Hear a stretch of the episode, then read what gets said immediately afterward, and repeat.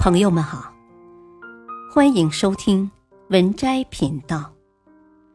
本期分享的文章是：社交的三大陷阱，越早认清越好。一个人真正的成熟是不多管闲事。当你学会了不在别人的世界里指点江山，你将会过得舒服又自在。第三，把应酬多当人脉广。在科技时代，人与人之间的交往越来越频繁，一部手机就能加上微信，一场饭局就能开始交谈。于是，越来越多的人忙于各种应酬，挤进不属于自己的圈子，以为这样就能混得更好。电视剧《欢乐颂》的女主角樊胜美，每天四处奔波，忙于参加各种酒会晚宴。她希望加入有钱人的圈子，得到更多资源，从而改变命运。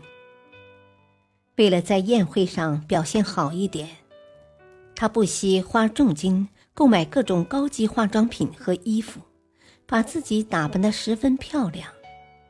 她以为。经过多年的努力，自己已经融入这个圈子了。直至家里出事后，他才认清了之前的假象。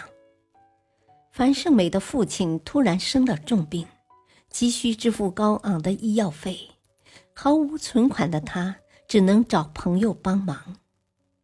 他拿起手机，不停地拨打电话，低声下气地哀求好友帮助自己。出乎意料的是，那些人不是四处找借口拒绝，就是把他拉入黑名单。有时候，你以为应酬多，人脉就广，但所有优秀的社交，无一不是建立在自身的实力之上。窦文涛是著名的主持人，曾主持过多年的访谈节目，见到过各界的知名人士。在大家看来，他应该拥有很多朋友，经常要参加各种宴会。但现实是，除非是做电视节目，否则窦文涛不会轻易参加任何聚会。在他看来，朋友需要有讲究，三观一致的朋友才是真朋友。酒局上的相遇只是泛泛之交，无需多联系。更不能把自己的未来寄托给他们。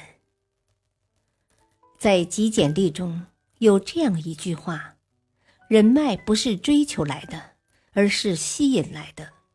只有等价的交换，才能得到合理的帮助。”很多时候，我们总以为加了好友就成为了朋友，但实际上，除了占据手机的内存，没有任何的意义。你若盛开，蝴蝶自来。你的优秀才是最好的人脉。所以不必参加那些浪费心力的应酬，挤进不合适的圈子。沉下心来，踏踏实实提升自己的实力，才是最好的资源。第四，原来这就是社交陷阱。有句话说得好，人生的困扰十之八九都出在社交关系里。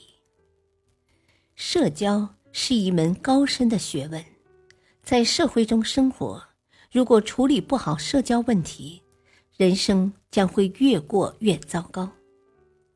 这三个社交陷阱，越早认清越受益。